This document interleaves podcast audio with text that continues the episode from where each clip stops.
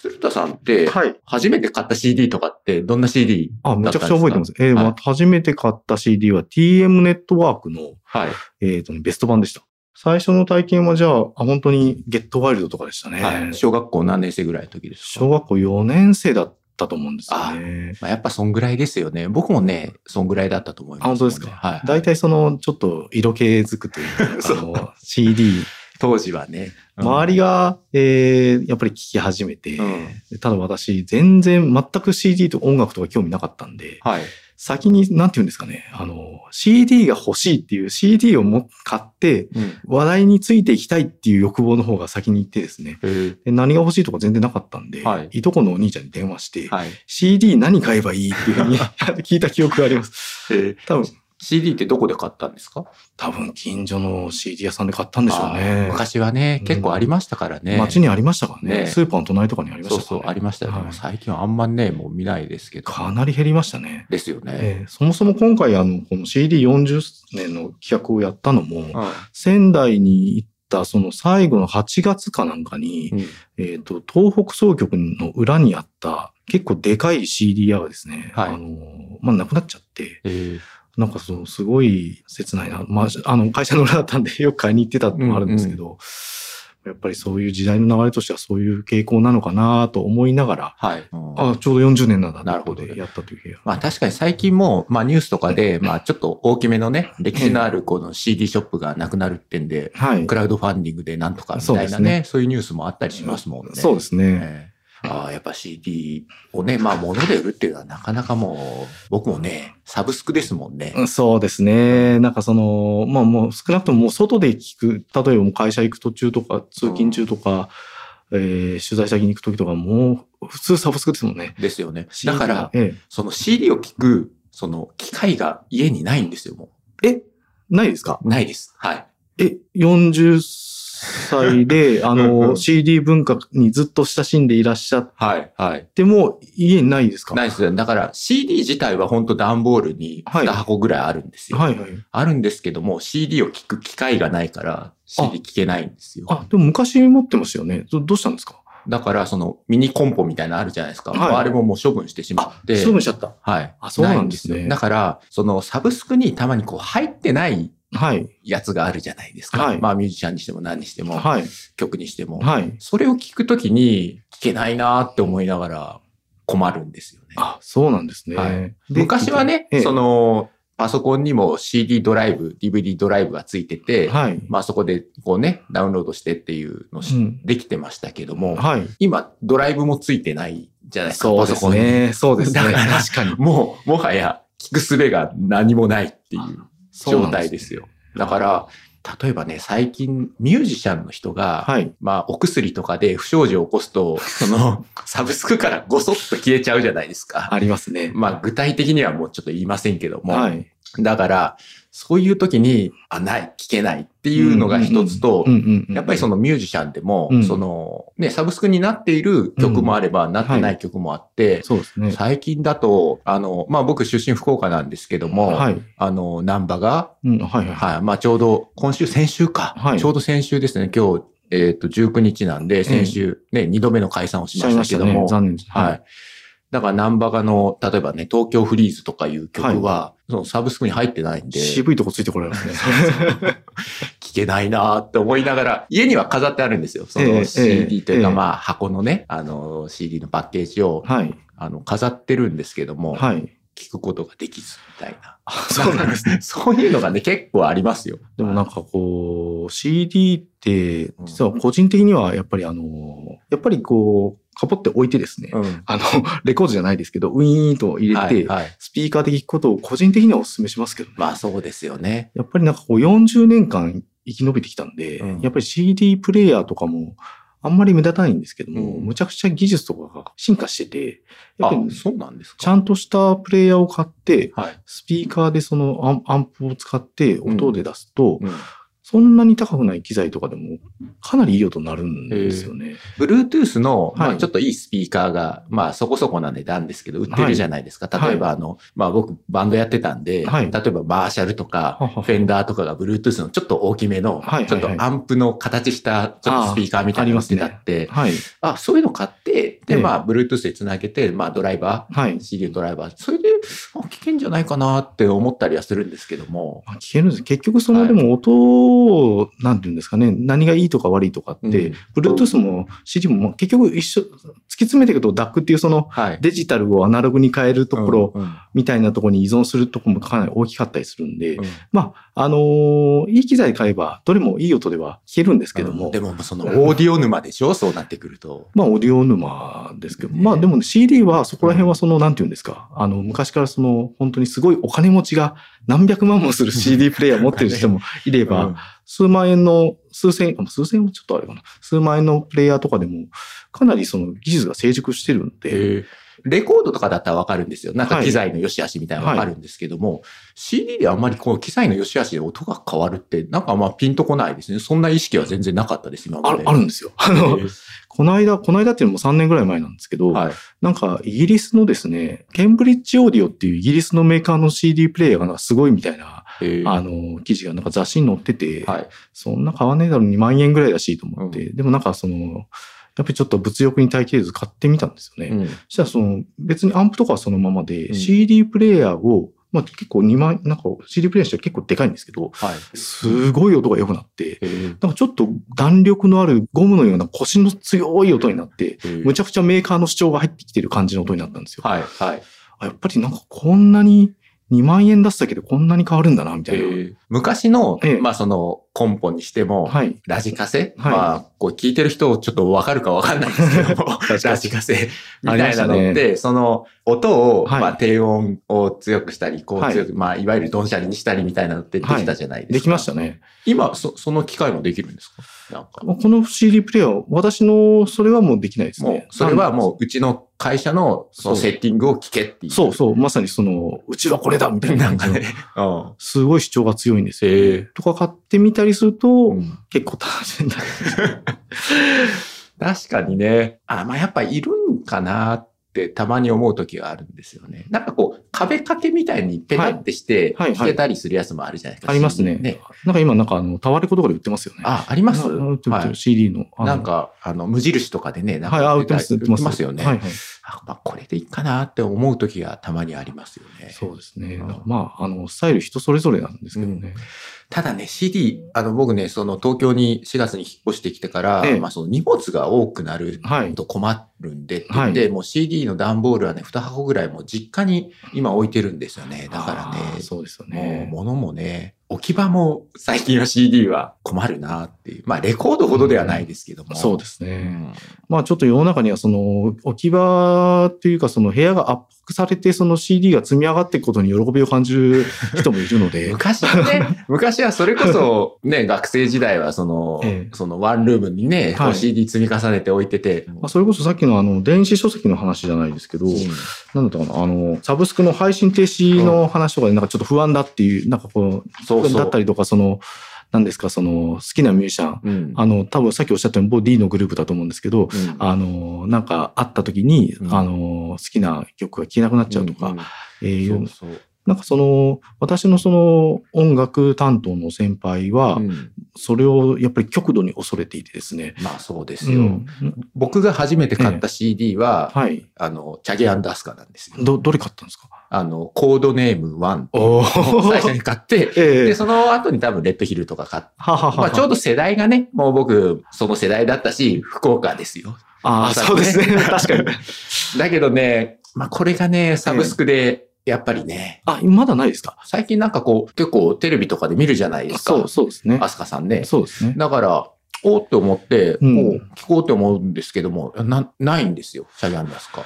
まあ、そこら辺、まあ、今、コンプライアンスとっても厳しいですの厳しで、でしょうね。だから、うん。ちょうど YouTube 見てたら、その、なんか11月の暮れ、末ぐらいにはい、彼が新しいアルバム出したと。はいはいはい。ええって思って、ああ、聞きたいな。うんで、サブスク探してもない。うん。じゃあどうしようかってんで、もう一曲だけ買いましたもんね。あ あの、太陽と埃の中でセルフカバーみたいにしてたのを最近聞いてます。はい。なんかもうそこら辺は本当に、それも本当に人の考え次第なんですけど、うんその音楽担当の先輩はまさにサブスクなんか信じられない。こ こんなこと言ったら本当おかないですけど、絶対あの、突然なくなることがあるからって言って、あの、やっぱりもう CD、CD 原理主義じゃないですけど、うんもうひたすら CD ではい。買ってますね。もう家の壁という壁はもう C CD で埋まってるらしいんあで、いわゆるジャケ買いとか、昔ね、よく言ってましたけども、綺麗なジャケットって並べてても、まあ絵になるっちゃ、まあインテリアにもなるかなっていうのはありますよね。そうですね。昔はその紙ジャケとかあったじゃないですか。ありましたねはい結構ね、僕も持ってますけども。うん、やっぱりジャケット欲しいですよね。すいません、すいません。まあこういう話をしてたら、いつまで経っても始まらないので、はいぼちぼち始めていきましょうか、はい、お願いします。Three, two,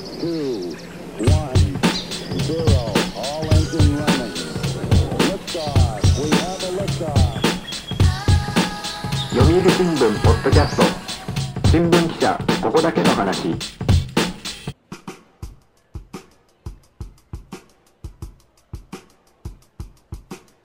読売新聞ポッドキャスト新聞記者ここだけの話。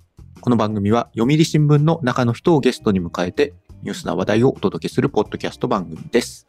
改めましてこんにちは、えー、読売新聞の山出です。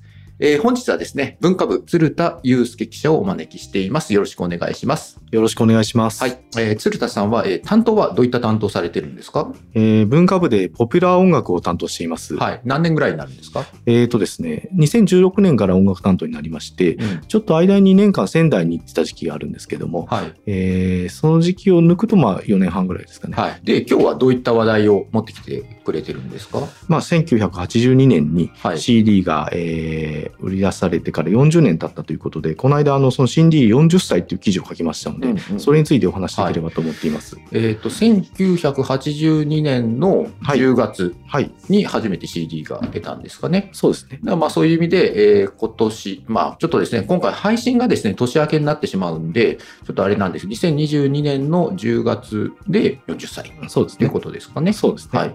初めて発売された CD っていうのは、複数同時にドバーッと出たので、あの、あれなんですけども、えっ、と、よく言われるのが、えっ、と、ビリー・ジョエルのニューヨークの52番街っていうアルバムが、まあ、あの、一番最初に生産されたアルバムだというふうに、えー言われてます。はい。あと、大竹さんのロンバケって言われるロングバケーションっていうアルバムとか、あの、君は天然色のやつですね。そうそうですね、はいそうですね。とかが、えー一番最初に、えっ、と、出たうちの2枚ですね。はいじゃあ、この CD の企画っていうのを決めないといけないじゃないですか。はい。これどうやって決めたんですか？あの、まあ、そこは、えっと、ソニーさんと、ソニーとフィリップスが共同開発したという、あの、形になってます。あ、一緒に？そうですね。えー VHS とベータの戦争みたいになると、ソニーも嫌だから、まあ、今度まあ一緒にやろうっていうことだったんですかね。と思いますけどね。まあ、ソニーとフィリップスが一緒に作って、ええ。あの、まあ、企画を作っていったはいっていうことなんですね。はいまあなんでこの CD をはい。作ろうっていうふうになったんですか？もともと70年代から、はい。あの、デジタルの、で音楽を再生するっていうことに対する開発みたいなのはもうずっと行われていたようなんですね。はい。あの、もう、それこそレコードぐらいある大きな円盤にデジタルデータが入ったものだったりとか、なんかいろいろ形があったみたいなんですけども、はい。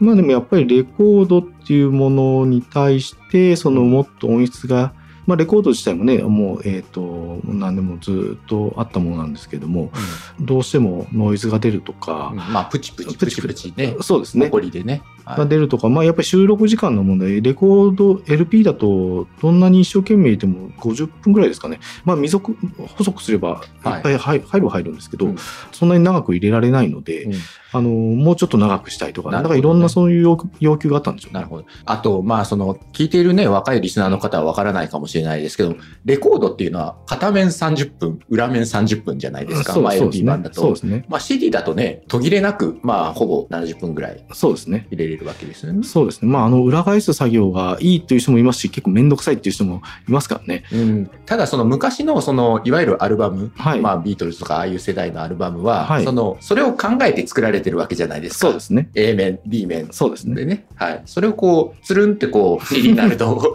平らになっちゃうから、そうですね。そこら辺のなんかこの、作者、アーティスト側の意図とはちょっとね、違う聞き方になるっちゃなるんで、そういう意味では、その、聞かせ方も、うんアーティスト側のね、その思想も変わってくるのかなと思いますよね。そうですね CD で作るのとレコードで作るってなるとね。そうですね私、78年生まれなんで、C、ほぼほぼ CD ネイティブなんですけど、はい。あの、多分レコードでずっと聴いてきた人はむちゃくちゃ違和感あったんでしょうね、多分。まあね、その、ひっくり返さないからね。あそうですねね。うん まあ、あの、普通に考えたらね、ひっくり返さない方が便利じゃんって思うんでしょうけど、うん多分今おっしゃったみたいにね、その作品性に関わる部分だったりすると思うんで、そうですよね。多分 A 面、B 面でガラッとね、作風変えてくるアルバムなんて昔はね、ザラにあったわけですからね。そうですね、はい B 面だけメドレーみたいな曲とかも、うんアルバムとかもありますからね。うん、それこそ、まあ、まあ僕もたまに聞きますけど、プログレみたいなね、そうですねああいう。壮大な世界観をそうですね。表現する音楽なんてのはね。そうですね。まあでもな、ジャズのアルバムとかだったりすると、すごい長い曲で、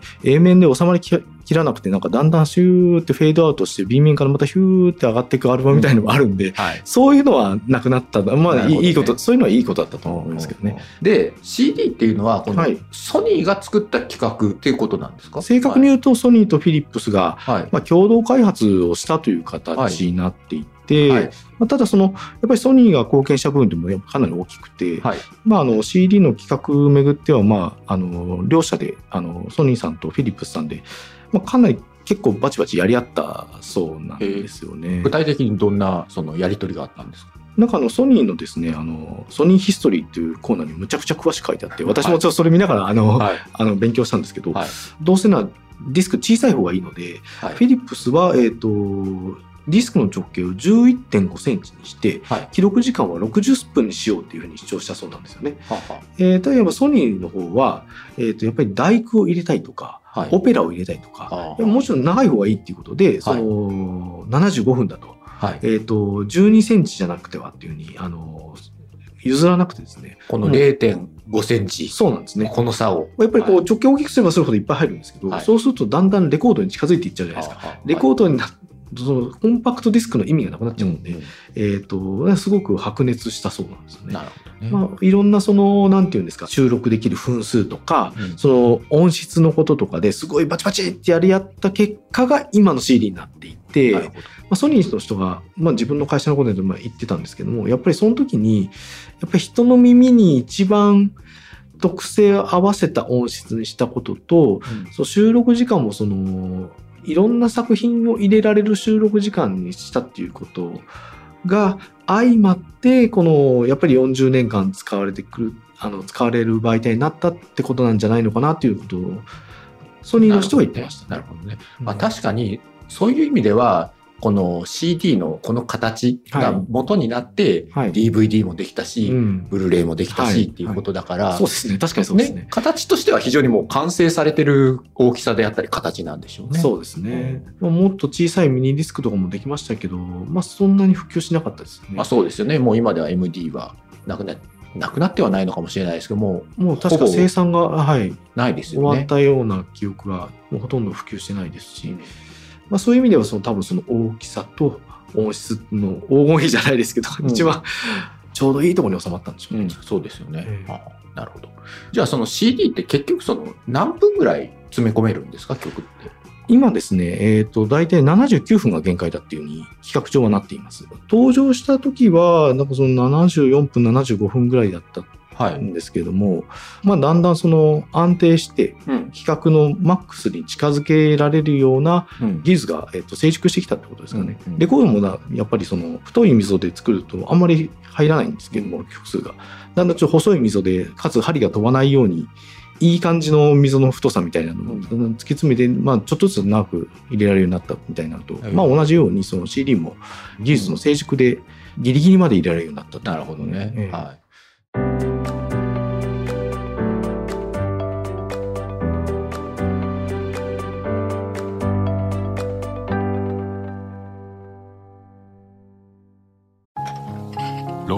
火星かな。どうしたのお父さん？いや今日の新聞。人口爆発広がる移住先。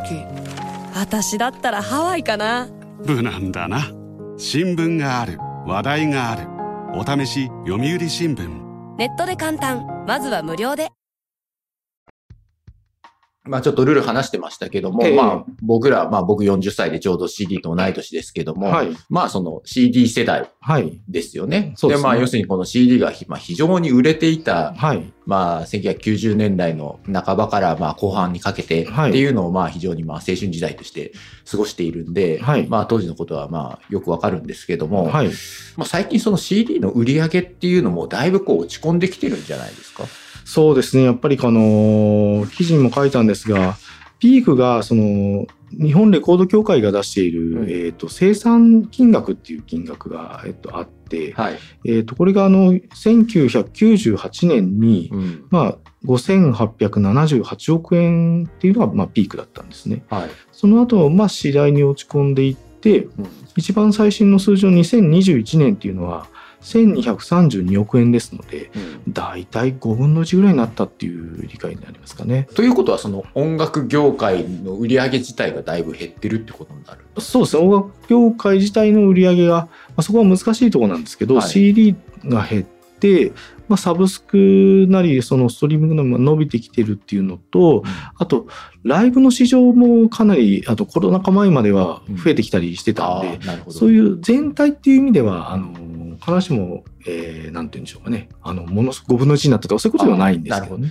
じゃあその音楽そのもので儲けるというよりかはライブをしたり、はいグッズを売ったりっそうです。ていうそのメディア全体としてお金を生み出すみたいなそうですね。なんですね。そうです。まさにそのレコード会社さんですか、まあ、ミュージシャン側とかのは、まあ、本当に昔はその CD を売ればとにかくいいと。うんライブもどっちかっていうと CD のプロモーション的な側面があったと思うんですけども、はい最近はもう本当に、えっ、と、CD を売って、サブスク回して、うんライブをたくさんやって、うんえーお客さん集めて、グッズを売ってみたいな、本当にすごく多角的に、あのやって、まあ、収益を得るような業界の構造になってきているので。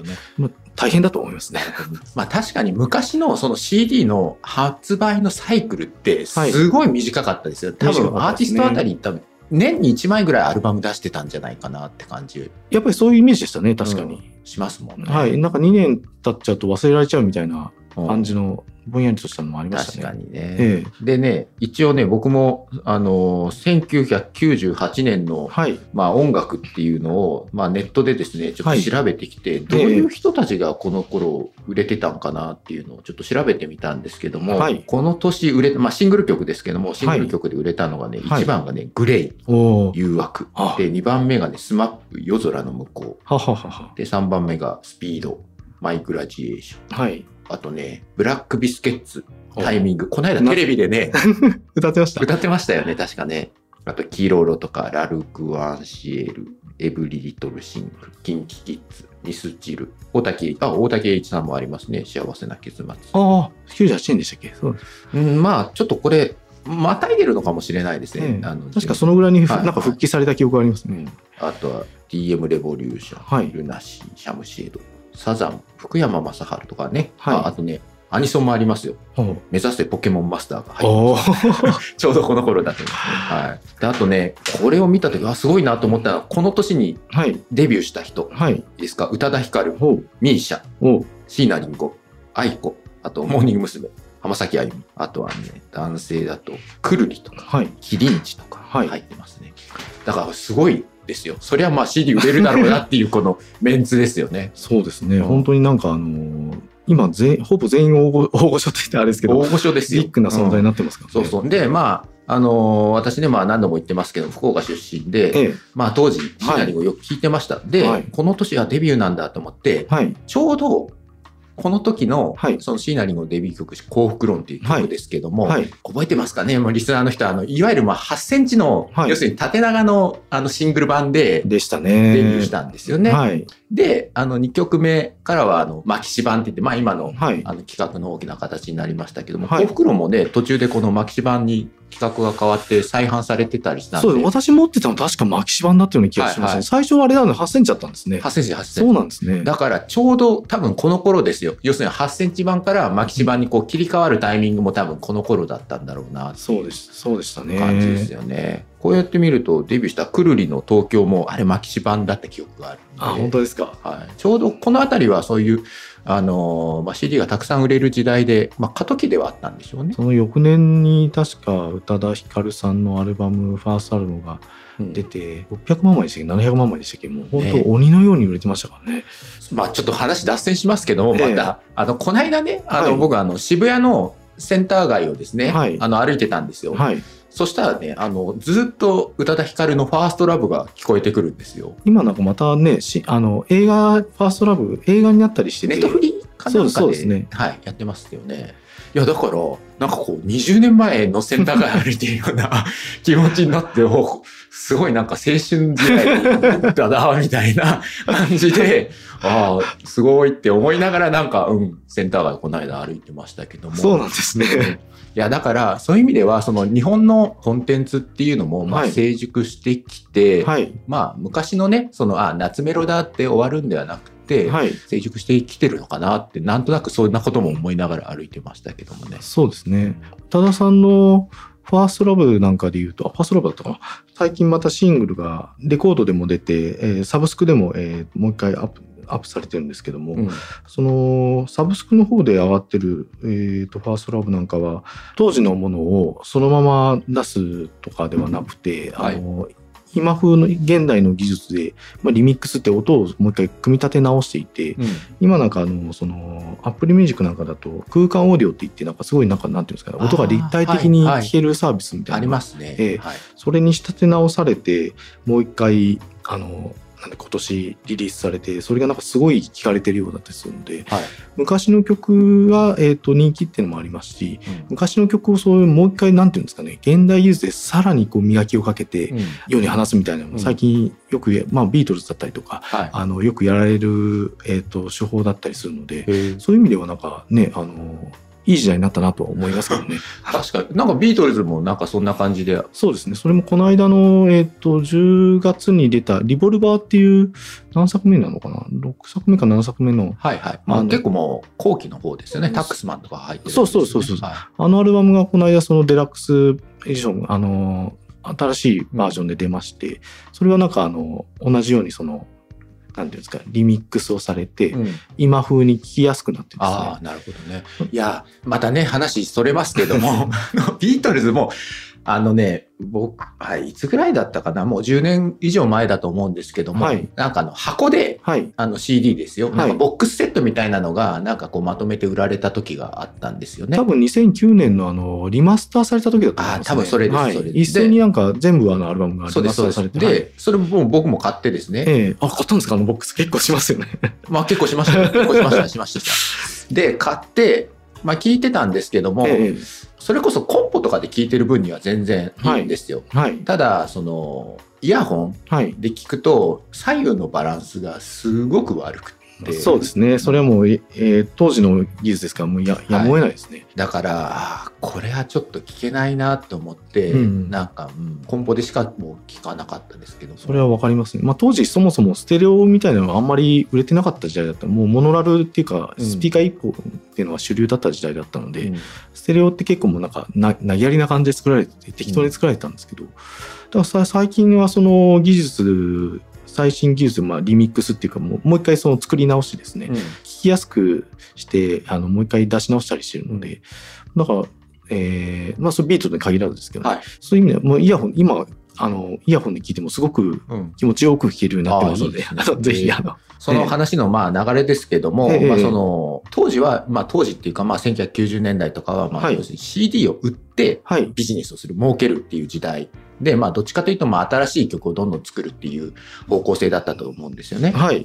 で、まあ、ただ今はまあ先ほど来おっしゃってますように、はい。まあ、さサブスクが出てきて、まあ、はい。いわゆるまあどの曲もフラットなんですよね。なのでそのまあ昔の曲がまあリバイバルで非常にまあそれこそ宇多田ヒカルさんもそうですし、はい。まあ、最近のシティポップブームもそうだと思うんですけども、はい。まあ、その強力なまあ代表曲はい。みたいなのがある方が、まあ、なんか有利なのかなって思ったりするんですけども、はい。そういうことってあったりするんですか？まあそれはあの、まあ、おっしゃるように、まあ、サブスクで、まあ、過去の音楽も今の音楽ももう分け分け隔てなくっていうか、うん。あのなんかあの等間隔で聴けるようになったので、まあそれはもうサブスクのいいところではあると思うんですよね。うん。もう本当におっしゃるようにシティポップブームっていうふうに言われるんですけども、まあ、レコード会社の人にあのサブスクでどれくらい聞かれてるかっていうデータをあのこっそりあの教えてもらったことがあるんですけども、はい。やっぱりその特定の70年代80年代の曲はですね海外でも結構何あ万ー何十万と、ねはいええ聞かれてるんですよね、うん。あの言語が違うような国。で。まあ、これはあの物理的にそのなんていうんですかね物流とかが、えく国じゃないと,、うん。えー、と聞かせられなかった、まあ、いわゆる CD 時代はやっぱり考えにくかった現象だとは思うんですよね。うんうん。まあただでもやっぱりサブスクのランキングを見るとやっぱり上位で聞かれてるのはほとんどが新曲で、うん。やっぱり若い人の曲なので、うん。代表曲あるっていうのは有利なのは今も昔も間違いはないんですけども、まあメガヒットを1曲持っていたらずっとそれを歌い続ければいいってそれだけでずっと食べていけるかっていうとそういう状況にもまあちょっとなってるとはちょっと言い切れないというあの曖昧な回答になっちゃうんですけどもあーなるほどね。SNS って、まあ、サブスクとかって何がバズるかって法則性が正直ちょっとまだよく分かってないところがやっぱりありますし、ね、急にね、バズりますからね。そうですね、はいそういうそのいわゆる新譜と旧譜のバランスみたいなっていうのはやっぱりまあミュージシャンの皆さんは今も模索をされてると思いますね。なるほどね。ええ。まあ、先日、あの、大阪本社の経済部のですね、はい。ゲーム担当の方にですね、はい。話聞いたんですけども、ええ。いわゆるそのゲーム業界っていうのはマリオとか、はい。まあ、ゼルダとか、はい。ドラクエとか、はい。まあ、昔ながらのやつを何度も何度も新しく作り直して、ええまあ、こすり倒すみたいなことをやって、そのビジネスとして今、その強力な IP として成り立ってるわけじゃないですか。はい。で、まあ、先ほどあの、あの、チャギアンダスカのアスカの話もちょっとしましたけれども、はい。代表曲、まあ、うん。セイエスとか、うん。ヤーヤーヤーとか、うん。うん。うん。太陽と埃の中でみたいな、うん。うん。ああいうのをその時代時代に合わせて、うん。うんまあ、あの、いわゆるまあセルフカバーみたいにして、はい。何度も何度もそうん。の、こすり倒すと。で、まあ、そのライブをしてええ。歌うと。はい。まあ、そういうビジネスモデルになってきてるんじゃないかなっていうふうに僕はね、そはの、直感的に思ったんですよ。ええちょっと音楽で言うとちょっとそれが必ずしも当てはまってるかっていうのはうん。ちょっと何ともわからないですね。まあその音楽ってすごくやっぱり世代的なものにあのなんていうんですか、えー、と依存するのが大きいっていうかやっぱりそのどの世代の人もやっぱり自分が一番その多分10代20代その一番多感な時期に聞いたものを結構ずっと長く聞くっていう傾向があると思うんで。確かええに。はい。で例えば、セイエスを聞いてた我々の世代とかはやっぱりずっと聞きますし、うん。あの、その、例えばバージョンアップされて出たりしたらやっぱり聞きたいなって思うと思うんですけども、うんやっぱりそれをその下の世代が聞きたいなって思うかどうかっていうのもちょっとまた、えっ、と、別の問題で、うん。そこにどうやってリーチしていくのかっていうのは、逆にリーチしなくてもいいっていう、もう本当に自分の好きな層だけをもう、えっ、と、ずっと対象にその曲を出し続けていくっていうミュージシャンの方もいらっしゃるでしょうし、うん。やっぱりもっと下の世代には、えっ、と、手を伸ばしたいっていう人もいるでしょうし、うん。それは戦略次第というところもあうん。実際我々も、ね、今チャゲアスとかを聞いてますけど、もっと上の世代の音楽をじゃあそのすごくサブスクで聴くようになったかっていうとそうだっていう人もいる。僕私は70年代80年代に回復聴くようになりましたけど、やっはい。ぱりそうじゃないっていう人も多分いると思うのでそれこそこの間、あの、ポッドキャストに、その昭和歌謡が若い人の間でブームだっていうのがありましたね。は。はい。いで、じゃあ、あの、出てもらったんですけども、はい。まあね、シティポップもそうですし、ええええ。だからまあ、まあ、以前よりかはね、まあ、はい。CD よりかは、まあ、だいぶ聞きやすいっちゃ聞きやすいですもんね。そう古いそうですね。旧作をね、その聞くっていうことは。そうですね。うん。確かにあの私は仙台に行った時にあの、うん。若い記者が多かったのでその若い人にどんな音楽聴いてるのかとかよく聞いたりしてたんですけど、はい。やっぱりサブスク自体、まあその、我々ってやっぱりまあ若い頃ってあの、あんまり、あの、こともあれなんですけど、はい。若い頃って、いわゆる青春期を過ごした頃って、はい。やっぱり新曲中心の聴き方をしませんでしたか？まあ、そうですよね。うんはい。もう圧倒的にそうですよ。うん。20代、えー前半なのかな？の若い記者とかに話を聞いてたりすると、もうなんかサブスクで、なんか70年代のこれこれが好きなんですとか、うん80年代、スティングとか言ったかな？なんかその、とか、昔のジャズ聴いたりとか、うん。年代がもうむちゃくちゃっていうか、うん。バラバラというか、うん。なんならその年代をあんまり意識してないような聴き方を、ああ、なるほどね。え彼は織坂優太さんっていうそのい今のはい。若手ミュージシャンの方が好きなんですけれども、ええ。その方が、えー、と結構その昔のそのワールドミュージックだったりなんかいろんな音楽を好きで紹介してるらしいんで、うん。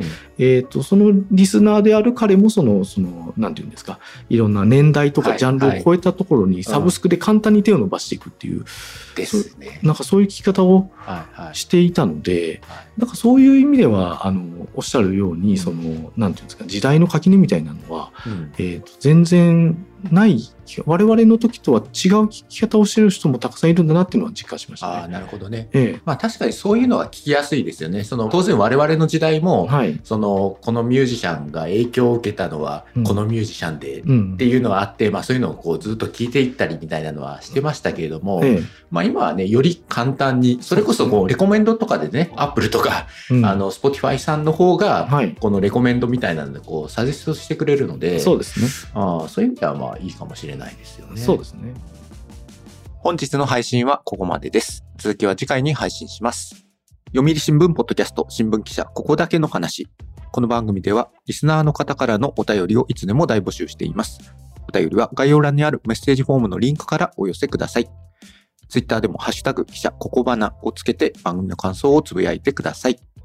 今回も最後までお聞きいただきありがとうございました。次回の配信でもお会いできたら嬉しいです。